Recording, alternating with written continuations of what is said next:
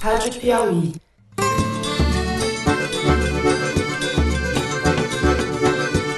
Olá, está começando mais um Foro de Teresina, o podcast de política da revista Piauí. Eu sou Fernando de Barros e Silva, diretor de redação. Se eu fizesse amanhã, pediriam 24 horas de amanhã. Se eu fizer hoje, pedem 24 horas de hoje. Então, havendo clima, eu vou acelerar o processo, porque o Brasil não pode mais esperar. E tenho aqui ao meu lado o editor do site, José Roberto de Toledo. Opa, Toledo. Opa! Eu não tenho dúvida que a Lava Jato, Sérgio Moura, Sérgio Moura e as ruas transformaram o Brasil. E nessa semana e nas próximas semanas, a Malu Gaspar não estará conosco porque está curtindo suas merecidas férias nas Bahamas, ou será na Toscana, talvez em Moscou, não sabemos. Quem substitui a Malu no programa hoje é a repórter Thaís Bilenque, que já esteve com a gente em outras duas ocasiões. Bem-vinda mais uma vez, Thaís. Oi, obrigada, Fernando. Bem-vinda, Thaís. Valeu. Cada acordo que a gente conclui é, é, mais fácil concluir os próximos, né? Espero que não leve 20 anos, certamente não levará para os próximos acordos. A gente começa o programa falando da reforma da Previdência. Nessa terça-feira, 2 de julho, foi apresentado o texto da reforma na comissão especial e essa semana será decisiva para o futuro da Previdência. No segundo bloco, a gente discute o conteúdo das novas conversas vazadas entre os procuradores da Lava Jato. Falamos também das manifestações em favor em defesa do ministro Sérgio Moro e do depoimento que ele prestou na Câmara dos Deputados nessa terça-feira. Por fim, no último bloco, nós vamos falar do acordo de livre comércio entre o Mercosul e a União Europeia. Vamos discutir um pouco as consequências disso sobre o meio ambiente no Brasil. Vem com a gente.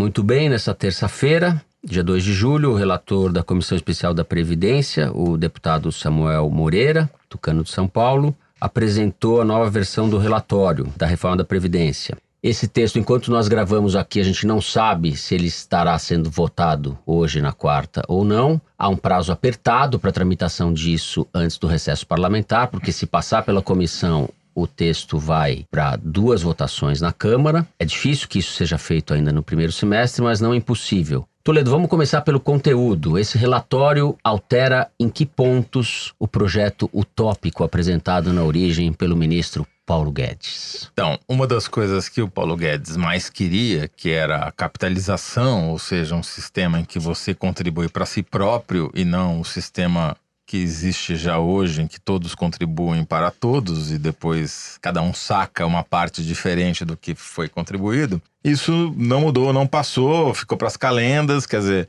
o sistema de capitalização, que era um entrave político grave para a tramitação, foi deixado de lado. Aí tinha um outro número mágico, que era o famoso trilhão, o quanto que a reforma economizaria ao final de 10 anos. É um número meio, não vou dizer ridículo, porque tem tantas variáveis que influenciam nesse número ao longo do tempo, que essa projeção é quase que uma peça de ficção. Mas simbolicamente ela é importante, porque o mercado financeiro se acostumou a usar isso como termômetro para saber se a bolsa devia subir ou se a bolsa devia cair. E eles conseguiram, de alguma maneira, preservar o trilhão. Hum. Caiu de 1,236 trilhão de reais ao longo de 10 anos para 1,071. Mas, simbolicamente, o trilhão ficou. O que está acontecendo agora? Para esse número ser preservado, a concessão das pensões e das aposentadorias ficou mais difícil, o que pode aumentar a desigualdade no final de todo o processo. Porque, por exemplo, pensões por morte que seguiam determinadas regras vão ter essas regras endurecidas. Se alguém na família já faz dinheiro, na família do morto, é possível que essa pensão fique abaixo de um salário mínimo e, portanto, a previdência, que tem um caráter muito importante no interior do país, tem muitos municípios que vivem da aposentadoria da sua população, vão sentir esse baque na economia ao longo dos anos. Por outro lado, os setores mais fiéis, mais aguerridos do bolsonarismo estavam chamando o Bolsonaro de traidor. E de quem que eu estou falando? Principalmente dos policiais que tinham um regime é, especial que estavam brigando para preservá-lo. o Bolsonaro entrou em campo na reta final agora da aprovação do texto do relator na comissão especial da Câmara para garantir condições especiais para sua base eleitoral. Da mesma maneira como outros segmentos também foram beneficiados por mudanças de última hora, como os professores, e aí por iniciativa dos próprios parlamentares. Então você vai ter alguns setores com lobby mais bem organizado, mantendo privilégios ou até em alguns casos expandindo, e a base de quem recebe, diminuindo o número de pessoas que ganham um salário mínimo ou mais, né? Então, acho que a moral da história é essa, mas do ponto de vista macroeconômico, do mercado financeiro, do humor dos agentes econômicos, vai ser um sinal positivo se o trilhão for aprovado, o trilhão de economias uhum. for aprovado, até o dia 17 de julho, que é quando a Câmara entra em recesso. Thaís. Me chamou a atenção que o Bolsonaro tem entrado em campo ali nos 43 do segundo tempo, e nas últimas semanas ele e o governo tenham permanecido calados, praticamente abrindo mão da paternidade da reforma, que eu acho que é um sintoma de um processo que deve se acelerar e se solidificar, enfim, ficar mais claro depois do fim da tramitação na Câmara, da articulação política no Congresso. Primeiro, o Bolsonaro tirou o Onyx Lorenzoni, ministro da Casa Civil, desta frente de batalha no Congresso. Ele estava sendo fritado pelos deputados do próprio PSL. Ele, Onix, é do DEM. Colocou um general que ainda não assumiu formalmente e não tem muitas referências no Congresso sobre ele. E então, assim, o Paulo Guedes, que vinha sendo o pai da reforma, entrou em atrito com o Rodrigo Maia. Daí esse papel passou a ser do Rogério Marinho, que é o secretário especial da Previdência, mas é um ex-deputado do PSDB, que é muito mais associado à Câmara do que ao bolsonarismo propriamente dito a cara da articulação política está mudando e está ficando muito claro isso. E eu acho que depois que acabar essa tramitação, seja agora nesse semestre, seja no início do próximo, essas divergências e essa agenda paralela do Congresso vai ficar clara, assim, o pessoal do Centrão, o pessoal do Maia e inclusive do PSL, tipo Alexandre Frota e Joyce Hasselman, esses deputados que estão mais alinhados com o comando da casa, já querem tocar a reforma tributária que foi gerida ali na própria Câmara, né, de relatoria do Baleia Rossi. Nada indica que vai ter uma pacificação na relação com o governo, ao contrário, parece que cada um vai realmente continuar seguindo sua pauta, seu caminho. Eu acho que um dos cenários possíveis depois de vencida, digamos, a batalha da Previdência, é um tensionamento maior, o Bolsonaro esticar a corda em relação ao Congresso e acentuar esse discurso já está pronto, que é eu quero fazer as coisas, mas a classe política não deixa, esses interesses, o sistema, etc. São todos corruptos, todos têm o rabo preso e confrontar as instituições, como ele vem fazendo. E, e esse é o, digamos assim, o ponto de fuga do discurso dele e que, Ou no, não. que no limite é a própria democracia que está sendo posta em. Porque para aprovar a reforma, ele teve que fazer o jogo do toma lá da cá. Ele aumentou as verbas para emendas parlamentares, acelerou a autorização para gasto desse dinheiro. A própria Câmara já embutiu na reforma da Previdência um pouco de reforma tributária, porque elevou a alíquota, por exemplo, de contribuição sobre o lucro dos bancos, já sinalizando que é preciso mexer nas fontes de receita uh, do governo federal. Os estados e municípios, a gente, quando grava aqui o programa, não sabe ainda o que aconteceu, uhum. mas caminho todo era para que não fossem Sejam incluídos, excluídos né, é. na reforma. Provavelmente teremos que fazer um adendo ao programa que estamos gravando nesta quarta-feira pela manhã. Oi, pessoal. Claro que a gente teve que fazer esse adendo. Aqui vou eu gravar um zap para atualizar o que aconteceu ontem no Congresso. O Bolsonaro foi chamado de traidor por policiais num ato ali no Salão Verde da Câmara e aí entrou em campo para tentar reverter essa rejeição da categoria a ele com o texto da Previdência. O governo tinha enviado em fevereiro uma proposta para polícias federais, rodoviárias federais e legislativas de aposentadoria mínima aos 55 anos de idade, tanto homens quanto mulheres. Essa proposta que desagradou essas categorias. Ontem eles fizeram ao longo do dia uma negociação que chegou a um texto final de 53 anos para os homens e 52 para as mulheres. Mas a categoria não aceitou, considerou que ainda era insuficiente os trabalhos na comissão especial foram até tarde da noite e foram encerrados sem votação. Hoje de manhã, o Bolsonaro disse que o governo errou com aquela proposta original, negou que, enfim, sejam privilégios, porque essas categorias merecem um tratamento diferenciado mesmo. É um discurso diferente do do Paulo Guedes e pediu um apelo para que a Câmara, essa comissão especial, consiga fazer a votação hoje do texto. Os trabalhos foram retomados na comissão e estão em curso até agora. A oposição trabalha contra, quer tentar adiar o máximo possível, inclusive deixar para o segundo semestre. Se eles conseguirem retardar, a expectativa do mercado vai ser frustrada e, com isso, possibilidade de redução da taxa de juros também fica menos presente. Então é isso, agora esperar para ver como é que vai acontecer essa nova etapa de debates na comissão especial. Um beijo. Gente, nem deu tempo de ter saudades. Já tem mais atualização, porque agora há pouco, antes das três horas da tarde, a comissão especial da Câmara aprovou o relatório do deputado Samuel Moreira para a reforma da Previdência. Ainda faltam alguns destaques que devem tomar a tarde inteira na comissão especial, que são assim os acréscimos que as bancadas apresentam a esse texto base. Entre esses acréscimos está o, a questão dos policiais, não está pacificada ainda essa situação, mas com a aprovação do relatório é bem possível que a reforma da Previdência vá a plenário na semana que vem. São dois turnos, mas daria tempo, pelo cronograma previsto, de ter a finalização da tramitação ainda nesse semestre. É isso, um beijo!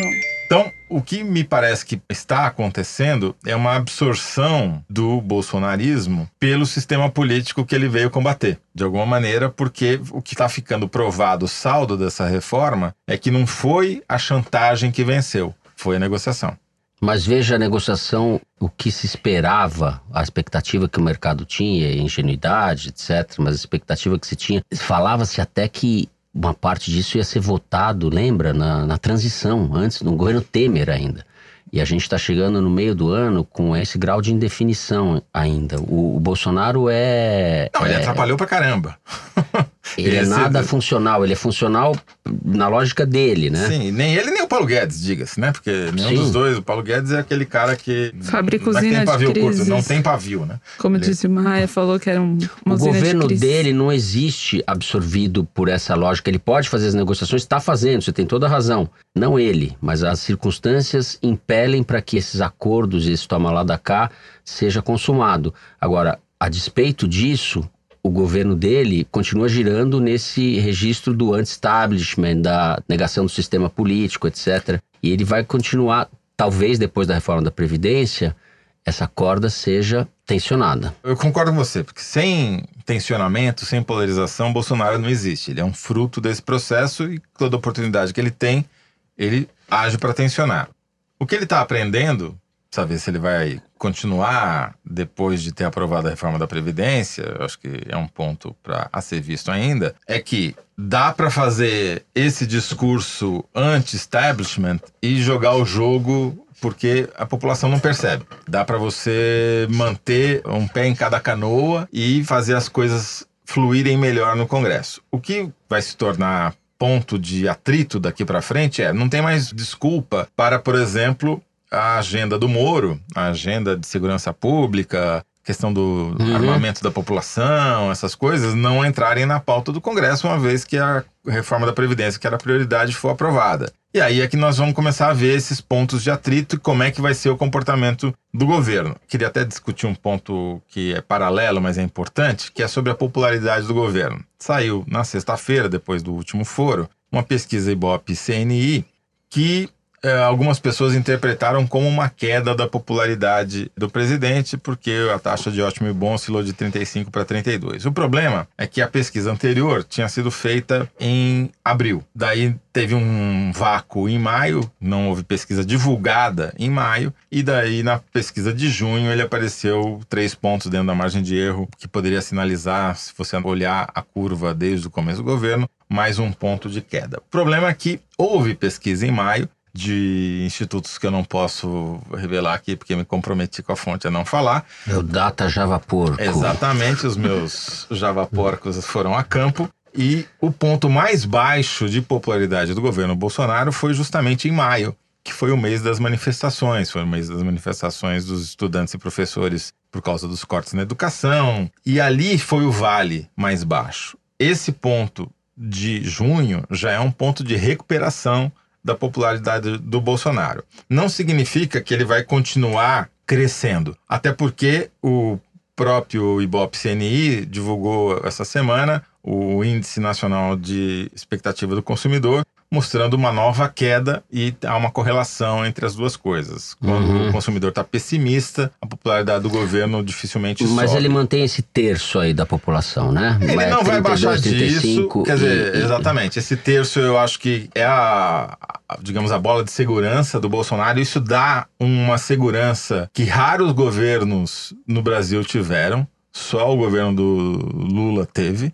A Dilma teve no primeiro mandato, mas já experimentou uma queda muito abrupta que quase inviabilizou a sua reeleição. Na prática, acabou inviabilizando no médio prazo, veio o impeachment. Então, ele parte de um patamar muito confortável, Bolsonaro, com possibilidade de, em a economia melhorando, expandir essa base de apoio. Então, acho que tudo que a gente está falando aqui o comportamento dele em relação ao Congresso e principalmente em relação às instituições vai depender desse capital político. Se ele crescer em popularidade, ele pode se sentir tentado, sim, aí concordo com você, Fernando, a fazer o jogo de tensionamento e de tentar acuar os outros poderes. Eu acho também só que o próprio Congresso também já está menos espantado com a nova relação com o Executivo. Eu acho que tem uhum. uma acomodação das partes nessa relação. Eu acho que a nova fase pode ser uma fase que vai ter muita confrontação, sempre tem divergências isso é pacífico, mas acho também que cada um sabe mais jogar o seu papel nesse jogo, tá um pouco mais claro. Uhum. É. Acho que o Davi Alcolumbre eu... e o Rodrigo Maia não se incomodam mais de ter suas imagens transformadas em bonecos na esplanada dos ministérios. É ah, acho que incomoda, mas eu acho que já sabem que vai rolar, né? Que tá rolando, enfim, sabem o papel que o Bolsonaro tá exercendo nisso. Não tem uma expectativa diferente. Uhum. A tendência é que vá haver uma luta no gel no campo da direita aí daqui para frente, porque a política real está se jogando na direita e pela direita, né? As forças de centro-esquerda estão desmobilizadas, o governo é de extrema direita. Diria existem... que estão distraídas tentando fazer o Moro descer para a lama também, né? Mas está com um foco completamente diferente, né? É isso. Com gel ou sem gel, a gente encerra assim o primeiro bloco do programa. No próximo nós vamos falar de Sérgio Moro, justamente.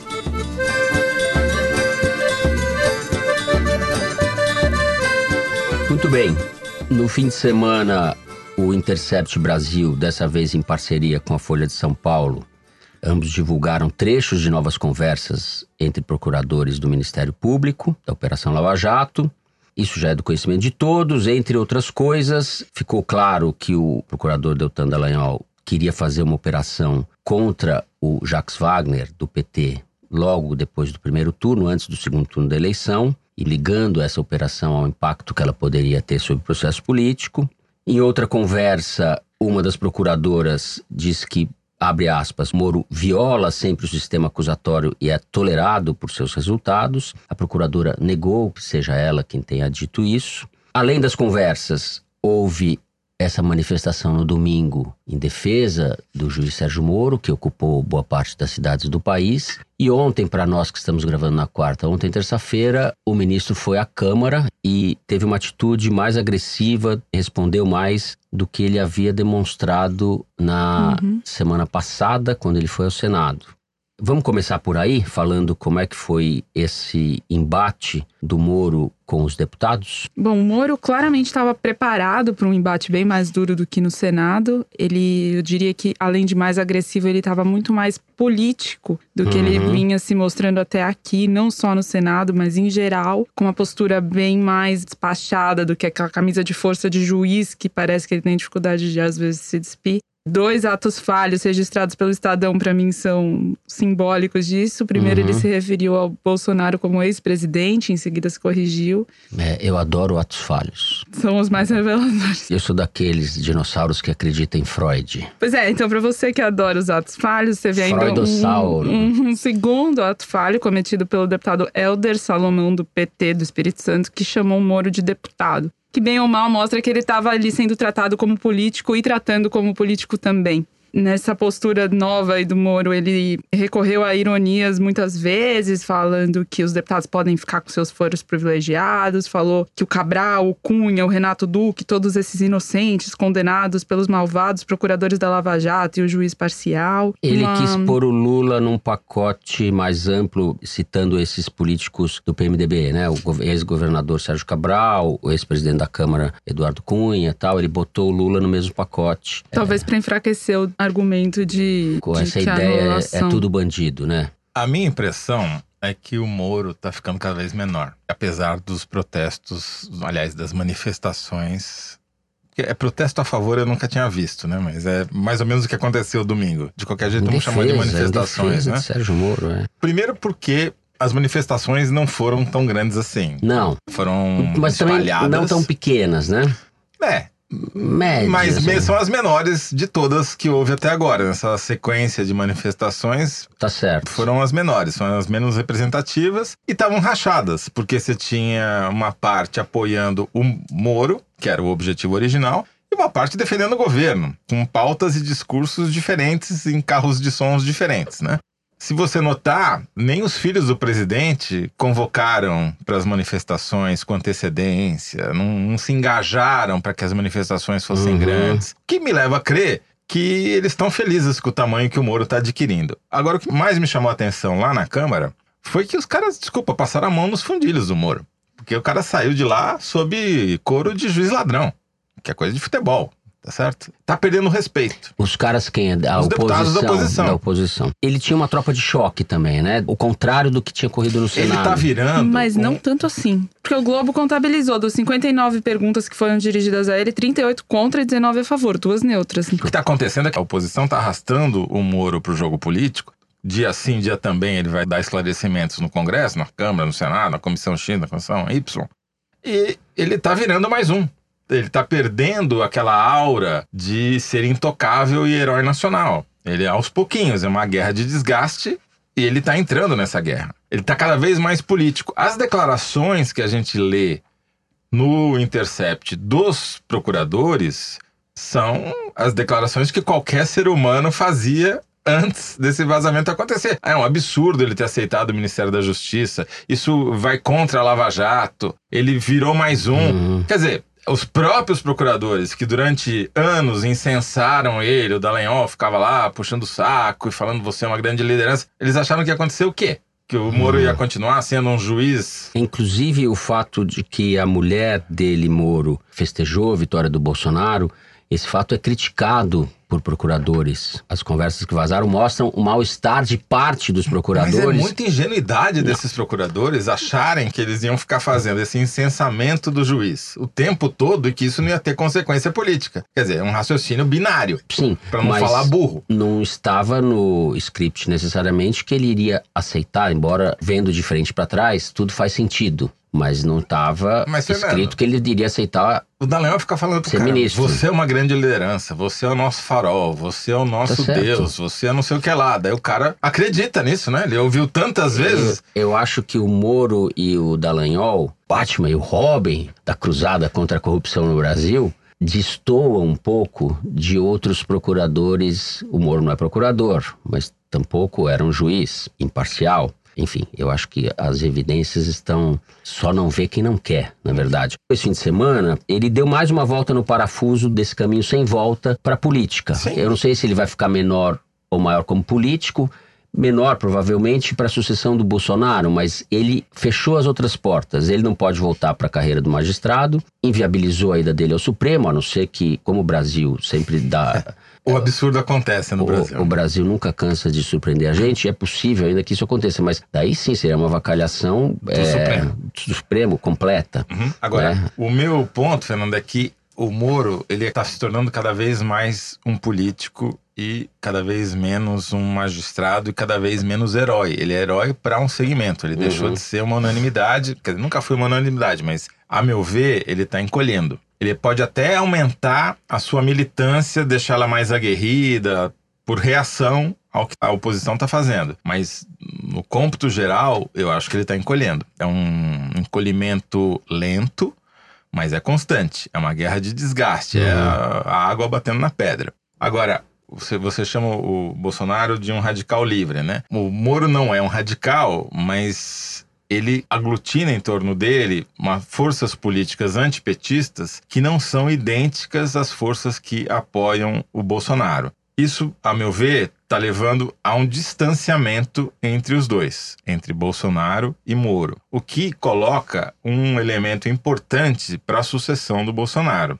Você vê, não é à toa que o Dória tá puxando o saco do Moro agora. Tá tentando se aproximar dele, fazendo homenagens, convida para ir a São Paulo, né? O governador de São Paulo, João Dória, e novo dono do PSDB. Eu acho que o Moro vai ficar como uma espécie de peão ou de bispo, ou de seja qual for a peça que você queira usar nesse jogo de xadrez, meio livre num tabuleiro que você vai ter de um lado o Bolsonaro, do outro Dória e outras forças mais ao centro. E ele pode se mover de um lado para o outro, entendeu? Então, para mim, todo o resultado desse processo de desgaste é Moro cada vez menos magistrado, cada vez mais longe do Supremo e cada vez mais próximo da política e um ator político. Ele vai ficar menor, mas ainda vai ser grande. E pro lado que ele Sim. pender, ele pode decidir a eleição até. O antagonista, o site que o Moro tem usado para muitas vezes se manifestar oficialmente e outras vezes é um site que defende muito o Moro e a Lava Jato, publicou uma notícia na hora do almoço, pouco tempo antes do Moro chegar na Câmara, dizendo que o COAF tinha pedido um relatório de atividades financeiras do Glenn Greenwald, que é o fundador do site Intercept, que está publicando essas matérias sobre as mensagens que citam o Moro ou do próprio Moro. Esse pedido, como a Polícia Federal está no guarda-chuva do Ministério da Justiça, caiu muito mal para os críticos do Moro, porque de alguma forma podem indicar que o Moro está usando a estrutura pública. Poder pra... policial do Estado para perseguir, perseguir pessoas. Exato. Bem, ele foi questionado sobre isso, disse que acompanhava como vítima, garantia a autonomia da Polícia Federal, mas ao mesmo tempo fez um discurso reforçando que a pessoa que parece estar por trás dessas mensagens tem recursos, porque não é coisa de adolescente com espinhos, como agora virou quase um jargão dele, e que ele suspeita que seja alguém que ainda não foi atingido pela Lava Jato que esteja por trás disso. Quer dizer, ele deu uma resposta um pouco dúbia a esses questionamentos, a Polícia Federal também não confirmou, mas acho que esse episódio é muito importante para saber desenvoltura do Moro enquanto ministro da Justiça para saber o papel político que ele vai desempenhar depois. Porque se esse tipo de iniciativa, de medida começar a ser questionada na condução do ministério, isso pode também repercutir politicamente na figura dele. Se ele encolher mais, o Bolsonaro pode usar isso até como desculpa para chutá-lo do ministério. Porque esse tipo de conduta é absurda, né? Você não pode, em vez de investigar as denúncias, você vai investigar o denunciante. É, em vez de você analisar as contas do Queiroz e do Flávio Bolsonaro, você vai analisar as contas do Glenn Greenwald. Quer dizer, perda completa de valores e de parâmetros. Sem contar uhum. que tem investigação da Polícia Federal do suposto esquema de laranjas do ministro do Turismo, que também o Moro continua dizendo que está dando autonomia para a Polícia Federal, mais uma casca de banana aí no caminho para ver quem que tropeça. E a questão do COAF, o Moro perdeu, mas nunca deixemos de mencionar que tem a investigação do Queiroz, que pode atingir o Flávio Bolsonaro. Uhum. Esse ministro do Turismo parece um intocável, né? Porque tem uma série de denúncias contra ele, assessores, etc. E o sujeito fica presos. lá. Veja como o Bolsonaro chutou o Joaquim Levi do BNDES. Veja como ele tirou o Santos Cruz. Mas o ministro do Turismo está lá firme e forte, é um ministro muito importante para a República, como todos sabemos. O Bolsonaro, uma pessoa próxima ao ministro do Turismo, me falou que ligou para o ministro do Turismo pouco depois do indiciamento dos três ex-assessores dele, falando que era uma tentativa de atingir o próprio governo por ser o partido do presidente. Então eu acho que o Bolsonaro está tentando defender o ministro do Turismo para se defender. Até porque a prática do ministro do Turismo, ela não é uma prática só do ministro do Turismo, é uma prática do PSL em vários estados e sabe-se lá em quais cargos isso não aconteceu. Talvez o que o Bolsonaro esteja fazendo seja defender-se a si próprio para não criar um precedente no tipo de crime que parece ter sido cometido. Muito bem, com isso nós chegamos ao final do segundo bloco do programa e, como sempre, ao número da semana. É o momento em que o nosso produtor Luiz Maza lê aqui pra gente um número extraído da seção Igualdades, que é publicada no site da Piauí e nós comentamos. Luigi, qual é o número dessa semana? 6 milhões e 500 mil. O que, que, é isso, Luigi? Então, Thaís, são 6 milhões e 500 mil brasileiros. Isso é o quanto a nossa população cresceu nos últimos cinco anos. Isso pode parecer muita coisa, mas na verdade esse ritmo de crescimento está diminuindo. E o Brasil está ficando para trás no ranking de países mais populosos do mundo. Para você ter uma ideia, a Nigéria, por exemplo, cresceu o triplo disso nesse mesmo período. Quando a gente chegar ao século 22, o Brasil, que hoje é a sexta maior população do mundo, vai se tornar a décima segunda, atrás de países como Angola, Tanzânia e a própria Nigéria. Toledo, isso é, é bom ou ruim? Bom, tem um lado bom, né? O trânsito não vai piorar tanto mais, porém é ruim do ponto de vista econômico por dois motivos. Primeiro, o Brasil deixa de ser a sexta maior opção, era a quinta, né? Até o começo desse século, já somos a sexta opção em termos de tamanho de mercado, vamos ser a décima segunda, então os investidores de longo prazo vão pensar duas vezes antes de colocar dinheiro no mercado brasileiro. Mas o pior aspecto disso é que, junto com essa diminuição do ritmo de crescimento da população e futuro até encolhimento, é o envelhecimento da população. O Brasil teve uma chamada janela demográfica, que é quando você tem uma população em idade ativa muito maior do que a Uhum. população idosa ou a população jovem, que é em idade escolar.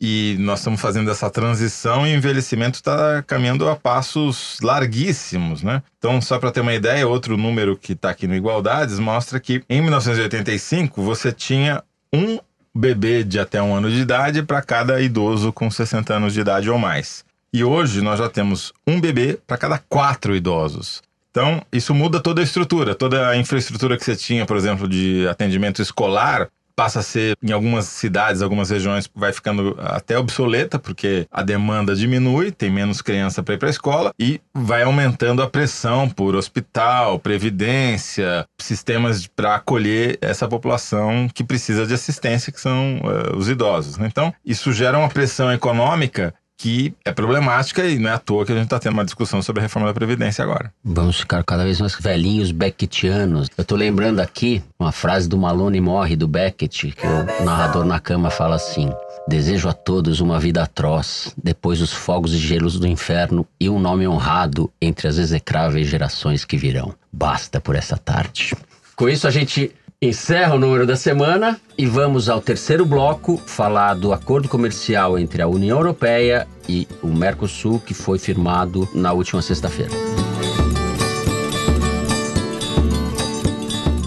Essa última semana trouxe uma boa notícia para o governo Bolsonaro. Para o país há dúvidas, mas muita gente acredita que para o país também. O acordo foi firmado entre o Mercosul e a União Europeia, acordo de livre comércio, que deve zerar as tarifas sobre grande parte das exportações que o Brasil faz para os países europeus e vice-versa. Esse acordo ainda vai demorar alguns anos para entrar em vigor e tem muitos detalhes que ainda não são totalmente conhecidos. Thaís, se tem falado do impacto desse acordo para o meio ambiente. Vamos começar por aí? Vamos. A editora do site da revista Piauí, a Fernanda da Escócia e eu, a gente fez uma reportagem ouvindo alguns ambientalistas sobre os termos do acordo e os impactos que eles podem ter aqui dentro do país. Em resumo, do texto que foi disponibilizado até agora, tem três pontos que são salvaguardas ambientais, para resumir. Primeiro é não aceitar a carne de gado criado em fazendas em áreas desmatadas. A chamada moratória da soja, que é um acordo do governo, ONGs e o agronegócio para também não comprar soja cultivada em área desmatada na Uhum. Amazônia. Parênteses aí que desmatamento na Amazônia cresceu 60% em junho desse ano comparado ao do ano passado, uma área que equivale a duas Belo Horizontes, quer dizer, para esse acordo ter efeito tem que mudar de direção, claramente. E por fim, o respeito ao Acordo de Paris, que Bolsonaro na campanha ameaçou deixar e depois voltou a se comprometer para poder fechar justamente o acordo com a União Europeia. Enquanto ambientalistas europeus, inclusive deputados do Parlamento Europeu, começaram a fazer barulho e ameaçar boicotar o acordo com o Mercosul, justamente por envolver o Brasil, governado pelo Jair Bolsonaro, aqui no Brasil, alguns ambientalistas viram lados positivos nesse acordo por motivos diferentes. A Ana Toni, que é diretora executiva do Instituto Clima e Sociedade, acha que com esses termos, o Brasil se comprometendo, os europeus viram não só os avalistas, mas cúmplices da política ambiental do governo brasileiro, de forma que aumenta o rigor, e aí também Isso diz o Beto Veríssimo, que é cofundador do Amazon. Vamos explicar para o ouvinte o Amazon. É um instituto, Instituto que faz Amazônia. monitoramento da Amazônia usando imagens de satélite para saber onde há áreas mais desmatadas, áreas Uhum. preservadas, que une tecnologia e preservação do meio ambiente. O Beto Veríssimo concorda que esse acordo sobe a régua do Brasil em relação às suas políticas ambientais, porque passam a valer aqui padrões que são europeus. Bom, eu vou botar um grão de sal nessa Essa- quase comemoração. Salgar o boi. Eu fui ouvir as minhas fontes na Grande Matão, né? Como vocês sabem, eu sou caipira. E eles estão comemorando o acordo. Muito, muito, muito, muito. O que me leva a crer que ou os ambientalistas ou os matonenses, ou, ou seja, o pessoal do agronegócio está equivocado na interpretação sobre o que, que vai acontecer. Do ponto de vista das exportações brasileiras, a área mais beneficiada é a área do agronegócio, porque, por exemplo, o açúcar. A França, que é quem está reagindo mais a esse acordo, o Macron já deu declarações colocando em dúvida se vai conseguir aprovar isso de fato, Uhum. porque tem que passar pelos parlamentos dos países, é um processo lento, né? A França, por exemplo, ela subsidia o açúcar que ela produz. O que, que significa isso? Se o açúcar tiver 13 centos de dólar por libra-peso na Bolsa de Nova York, os franceses conseguem produzir lá, espremendo a beterraba, no máximo por 18 centos. Então, essa diferença de 5 centos é subsidiada, é paga pelo governo francês. A diferença está aumentando tanto que o governo francês está tendo dificuldades para arcar com todo esse subsídio. Então, do mesmo modo que você tem pressões aqui no Brasil ambientais para que a produção agropecuária não aumente o desmatamento, como tem acontecido especialmente nesses seis meses de governo Bolsonaro, Lá você tem pressões de outra ordem, que são as pressões dos agricultores franceses, por exemplo, que dependem desse subsídio eh, governamental. Então, do mesmo jeito que você vai ter pressão lá, você vai ter pressão tanto lá quanto cá. E o que a gente vai passar a assistir, quando esse acordo tiver implementado de fato, na minha opinião, é um novo sistema de pesos e contrapesos que não vai ser mais local, ele vai ser global, internacional. Quer dizer, as ONGs brasileiras que protegem o meio ambiente vão ter que fazer pressão lá na França, lá na Alemanha, para que isso surta efeito, porque há cláusulas, diz, essas salvaguardas que a Thaís eh, mencionou, ficou provado que essa carne foi produzida numa fazenda de uma área que foi desmatada recentemente. Ou ficou provado que essa soja usou algum tipo de agrotóxico na sua produção que é proibido na União Europeia. E daí os países europeus podem sustar a importação desses produtos brasileiros. Então, essa guerra ela vai se tornar mais sofisticada e vai se tornar uma guerra internacional. Mas o que me parece evidente é que uma boa parte do agronegócio, paradoxalmente, age para atenuar, na prática, a política predatória em relação ao meio ambiente do governo Bolsonaro. Porque o Bolsonaro não é sensível à lobby de ONGs internacionais ambientalistas, não é sensível à pressão de ordem nenhuma. É sensível à pressão dos ruralistas. Isso já fez com que ele desistisse da embaixada em Jerusalém, por exemplo que era uma promessa que ele fez, porque isso ia ferir interesses comerciais muito concretos na região. E agora também, em nome de interesses comerciais, o Brasil está assumindo compromissos que preservam ou atenuam o desastre ambiental em curso. É curioso isso, que os ruralistas acabem, ou uma parte dos ruralistas, porque a gente sabe que não é um setor homogêneo, é um arquipélago, né? tem diferenças aí, mas uma parte dos ruralistas sejam defensores do meio ambiente Não, no governo Bolsonaro. Porque o que, que acontece? Se você tem uma empresa agropecuária constituída numa área super fiscalizada, porque existe a fiscalização no Brasil Certo. e ela é eficiente, né? Ou era, pelo menos até o governo Bolsonaro. Na Hoje- Grande Matão, por exemplo. Vamos é, ver a Grande Matão, ela está toda mapeada por satélite. Você tem um Uhum. cadastro rural dessas propriedades, você sabe quais são as áreas de reserva legal. Isso está tudo mapeado milimetricamente. Se houver a invasão de uma dessas áreas, ou a derrubada de uma dessas áreas de proteção ambiental, isso é imediato, fica claro nas imagens de satélite e aquela eh, propriedade vai sofrer uma punição. Mas não é aí que vai estar o problema. O problema vai estar nas fronteiras agrícolas novas, nas franjas da Amazônia, no Cerrado, no Centro-Oeste. Esse é que é o mote principal da discussão. Então, para as empresas que já estão constituídas nessas áreas, vamos chamar da, da Grande Matão, que é principalmente do Sudeste, o problema é Estão menor. É uma vantagem. civilização, digamos Eles assim. estão abrindo o mercado. Agora, Também não vamos perder de vista que esse acordo tem dois lados, né? O Brasil também está zerando as alíquotas de importação de produtos industrializados da União Europeia. Ou seja, o cenário que esse acordo desenha no longo prazo é cada vez mais aquela imagem desgastada e não totalmente verdadeira do Brasil como a fazenda do mundo e consumidor de produtos de alto valor importados do primeiro mundo. O Ernesto Araújo, que é o ministro das Relações Exteriores, tem tentado bastante capitalizar, deu entrevistas primeiro individuais, depois coletivas, dizendo que era uma vitória do governo e tal. E eu acho que é justo registrar que de fato ele está num bom momento político, porque nas próximas semanas ele deve emplacar a indicação dele do Olavo de Carvalho como embaixador em Washington, que é o Nestor Foster. O Nestor Foster vai ser o, o. Tudo indica que ele venceu a batalha com o Paulo Guedes, que queria emplacar o Murilo Aragão, que já ficou para trás. Então acho que o Ernesto Araújo também está tentando fazer disso uma boa vitrine para ele e é isso. A franja lunática do governo, que não é franja, é núcleo, que ela começa pelo presidente da República e da qual faz parte o nosso Ernesto Araújo, escalando. Sim, e o Eduardo Bolsonaro vai ganhando cada vez mais poder. Dando espaço e poder no planeta Bolsonaro. Assim a gente encerra o terceiro bloco e chega ao momento do Kinder Ovo, que é agora o meu momento favorito. Desde Aliás, a semana passada, quando eu acertei. Você ganhou dois Kinder Ovos na semana passada, né, Fernando? Você que está dizendo, mas é verdade. Não, você ganhou dois. Eu fui testemunha de dois, dos dois Kinder Ovos. Você ganhou no programa e ganhou o Kinder Ovo físico de um ouvinte no Congresso da Brage. Eu fui lá, eu Bem, estava vendo. Fomos a. São Paulo no Congresso da Brage, eu participei lá de uma mesa, foi muito bacana, aliás. E daí teve isso que o Zé falou. Ganhei um Kinder Ovo. Dani, vamos lá, chega de enrolação, vamos soltar o Kinder Ovo aí. Eu não tolerarei mais. Não tolerarei Cebolinha. mais Cebolinha.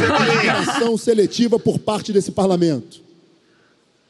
São falaciosos quando sobem essa tribuna para dizerem que estão defendendo o servidor público em razão da forma correta, combativa, responsável que o governo do estado tem agido. Agora, se porventura, em razão de uma calamidade financeira, por exemplo, ocorrer de um servidor público não poder receber o seu salário, querem esses com as suas patuscadas, com as suas pantomimas que sobem essa tribuna. Você é um deputado estadual da fluminense, é dos isso? servidores públicos, o que é Pô, uma mas você vai querer que a gente saiba o nome do deputado estadual O fluminense? servidor público de receber ainda que parcela do seu trabalho em detrimento de não receber nada.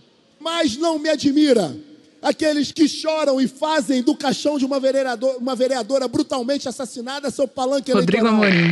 Ah, não! Ah, não! Ah, não! Aí não dá! Aí não dá! Thaís, você Thaís! co- é muita humilhação! corrompeu. A Thaís corrompeu a produção. Thaís, você mora em Brasília. Como é que você sabe que era Em o Brasília a gente Rodrigo vê o Amorim? mundo. Tolerância. Tolerância, temos uma tolerância aqui. Tolerância é o que Rodrigo falta a esse Amorim. governo. Esse governo, né? A produção me passa aqui, é o deputado Rodrigo Amolim, Amorim, deputado estadual pelo PSL do Rio, em discurso na Alerj, Assembleia aqui do Estado, no último dia 25 de junho. Ele é, caso o ouvinte não saiba, mais conhecido por ter partido ao meio a placa em homenagem à vereadora Marielle Franco, assassinada em 2018. É isso, e o Rodrigo Amorim foi eleito, foi o mais votado do Rio, não é isso? 140 mil votos. Agora eu entendi. Agora eu sei por que, que a Thaís ganhou. Porque ela escreveu no perfil do melhor amigo do Rodrigo Amorim na Piauí deste mês. Tá lá. Eu tô antenada com o foro de Teresina, Ah, entendeu? Daniel Silveira. Daniel Silveira, que é deputado federal, que estava ao lado do, Na do Amorim, na mesma foto. E a Thaís escreveu uma esquina na Piauí que está circulando a partir dessa semana. O Silveira, que é um deputado marombado. Muito bem. Depois desse Kinder Ovo vencido pela Thaís, a gente chega ao Correio Elegante. É hora de abrir as correspondências do Foro de Teresina. Toda semana a Mari Faria, nossa produtora, coleta tudo que sai nas redes sociais da Piauí, o que chega pelo e-mail forosteresina.revistapiauí.com.br. Vale o elogio e valem as críticas. Eu vou começar o Correio Elegante com a mensagem um tanto meiga que a Daniele Freire, do Rio de Janeiro, enviou para gente. Ela escreve: Fui apresentada ao foro pelo meu digníssimo conge, Anderson. Desde então, religiosamente, eu escuto o programa no final de semana. Resultado: meus filhos, Bernardo, de 7 anos, e Guilherme, de 4, incorporaram o foro em suas brincadeiras. Eles ligam para os amiguinhos via WhatsApp e fazem a sua versão do foro. Olha só isso. Um fala mal do Bolsonaro, como eles chamam, e outro do Haddad. Durante as brigas de super-heróis, o grito de guerra é: Foro de Teresina. Resumindo, vocês são o sucesso da criançada. Por essa, acho que não esperavam. Como diria o Toledo, Opa, Daniele, essa a gente não esperava mesmo. De crianças para crianças. Ah, muito bem, muito bem. Um programa infantil. Feliz então, um abraço pro Bernardo e pro Guilherme. Agora, Fernando, você não sei se você viu lá no Twitter, mas teve gente pra caramba te apoiando depois que você acertou o Kinder Ovo da semana passada. O ouvinte. Sei que as pessoas torcem pelos fracos e oprimidos. é isso, as pessoas têm empatia pelos derrotados. É isso. O ouvinte Maciel Rezende fez um tweet dizendo que, aspas, o mais surpreendente do foro foi a vitória do Fernando no Kinder Ovo. Algo tão improvável e impressionante que me fez acreditar novamente que o país tem jeito. então, até minha mãe duvidou. Ela falou: Meu filho, como você acertou o Kinder Ovo? já o Camilo Almeida foi um pouco mais otimista. Ele disse que na Austrália você já passou a Malu, entendeu? e eu preciso registrar também que o ouvinte que deu o Kinder Ovo físico para o Fernando Barros no Congresso da Brage foi o João Vitor. Victor, com C, aliás. João Victor, obrigado, João Victor. Fernando, o ouvinte Matheus Otávio disse no Twitter para aproveitar que a Malu está de férias para você acertar mais Kinder Ovos. Com você aqui vai ser difícil. e eu já sei que o foro sem Malu é golpe, sofri retaliações no Twitter, é verdade. Imagina. Mas eu concordo. Enquanto ela descansa suas merecidas férias, aproveito para indicar para os ouvintes a reportagem de capa que a Malu publicou na última edição da Piauí, agora de julho. É um perfil do Carlos Bolsonaro, o Carluxo, está imperdível. Leiam. É, revista que está chegando às bancas esses dias. Já que a Thaís falou da revista, eu quero reforçar que o melhor jeito de você apoiar o foro é apoiando a revista, que nos dá a estrutura para que o foro exista. Então, assinem a Piauí, não é, Toledo? Sim, vão lá no site da revista Piauí, revistapiauí.com.br e na barra de navegação no canto direito tem a palavra assine, clique. E eu queria ler aqui um desaforo de Teresina, uma carta crítica pra gente. Chegou, na verdade, uma mensagem pelo Twitter.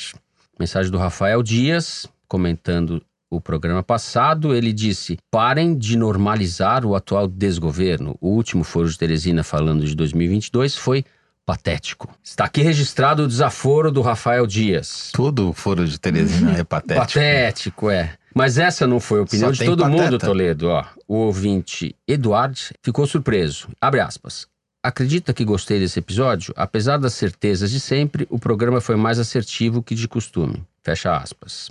Eu acho que o Edu- o Eduardo, com todo respeito, está enganado, porque a gente não tem certeza sobre nada do que fala aqui, Toledo. Ô, Fernando, tem muito ouvinte que ainda não se conformou com o fato do foro ser um programa semanal.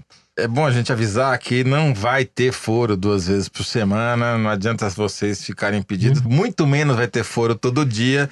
E é mentira, é boato, é fake news que a Piauí vai virar uma rádio, entendeu? 24 horas. Então, Fake news de vocês. a gente aqui acha que sabe escrever, falar não é o nosso Não, ganha-pão. a gente também se vira, Zé. Mas enfim, queria aproveitar, já que vocês estão querendo mais conteúdo, sugerir que vocês ouçam o Maria Vai com as Outras, que, embora já tenha terminado a segunda temporada, os episódios do Maria não caducam, ao contrário dos episódios do Foro de Teresina, porque são temas permanentes. Então, eu, como fã do Maria, recomendo que vocês vão lá e façam uma maratona, aproveitando que o Maria está de férias, para ouvir todos os episódios que já foram ao ar na primeira e na segunda temporada. Eu gosto especialmente do episódio com a Kátia Abreu.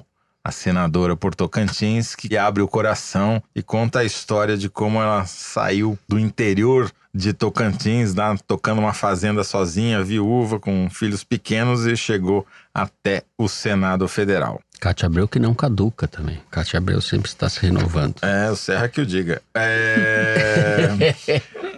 Queria também registrar aqui um tweet do Vinícius Moleta, que me mandou pelo Twitter uma foto para provar que a perseguição ao javaporquismo chegou ao Paraná. Eu diria que ela nasceu no Paraná, né? A foto é muito impressionante. Ele mandou a foto de um Gente. caçador de javaporco depois de ter abatido um pequenino exemplar Nossa, como é grande do esse bicho, entendeu? Mas parece De- um mamute isso daí, né? Mas é Mas isso é um javaporco, pode chegar a 200 quilos ou mais. Nossa senhora. Tá bem É mais quase mais tão pesado que quanto eu. eu, Javaporco. Quase tão pesado quanto o Toledo. Bom, com isso, nós vamos encerrando o programa dessa semana por aqui. O Foro de Teresina é uma produção da Rádio Novelo para a revista Piauí. A nossa diretora é a Paula Scarpim. Os nossos produtores são o Luiz de Maza, a Mari Faria e a Ana Carolina Santos. A Júlia Sena grava o vídeo do Foro Privilegiado, o teaser do foro que vocês encontram nas redes sociais da Piauí e no YouTube. A edição do programa é da Mari Romano, a finalização e a mixagem são do João Jabassi, que também é o intérprete da melodia tema do foro, composta por Vânia Salles e Beto Boreno. A Kelly Moraes é a responsável pela nossa coordenação digital. O Foro de Teresina é gravado no estúdio Rastro, com Dani Di, eu sou Fernando de Barros e Silva, agradeço a companhia de José Roberto de Toledo. Até a próxima semana, quando eu espero que a Thaís perceba que ela é falta de educação ganhar o Kinder Ovo, né, quando convidada, mas tudo bem. Isso.